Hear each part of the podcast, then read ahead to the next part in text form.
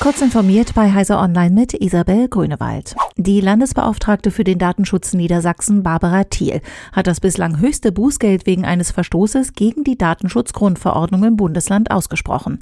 10,4 Millionen soll das Unternehmen notebooksbilliger.de aus Saarstedt bei Hannover zahlen, weil es über mindestens zwei Jahre seine Beschäftigten per Video überwacht habe, ohne dass dafür eine Rechtsgrundlage vorlag. Die unzulässigen Kameras hätten unter anderem Arbeitsplätze, Verkaufsräume, Lager und Aufenthalts Geschäftsbereiche erfasst. Gegenüber CT verwehrte sich Firmengründer Arndt von Wedemeyer gegen die Vorwürfe, NBB nutze Kameras, um den Warenfluss bei Lagerung, Verkauf und Versand der Produkte zu verfolgen. Man habe bereits Einspruch gegen den Bescheid bei der Behörde eingelegt. Bleibt die Behörde bei ihrer Bewertung und der Bußgeldhöhe, geht das Verfahren vor Gericht. Die Waschmaschine geht kaputt und der Blick in die Quittung zeigt, Gewährleistung gerade abgelaufen.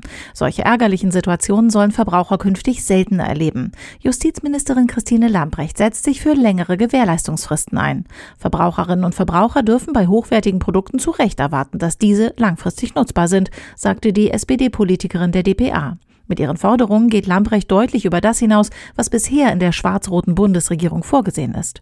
Zwei Jahre Gewährleistung seien etwa bei Autos oder hochpreisigen Elektrogeräten nicht sachgerecht, sagte die Ministerin.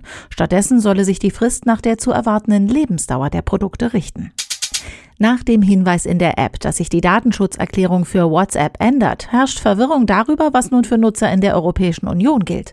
Eine Facebook-Sprecherin versicherte gegenüber Heise Online, dass sich die Praktiken in Bezug auf die Datenweitergabe in der EU nicht verändert haben. Der Hamburger Datenschutzbeauftragte Johannes Kasper prüft derzeit den Sachverhalt.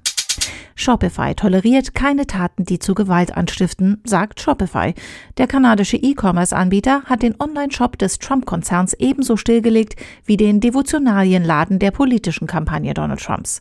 Grund sei Trumps Verhalten am Mittwoch, das zu einem Umsturzversuch am US-Kapitol in Washington mit mindestens fünf Toten geführt hat. Diese und weitere aktuelle Nachrichten finden Sie ausführlich bei heise.de.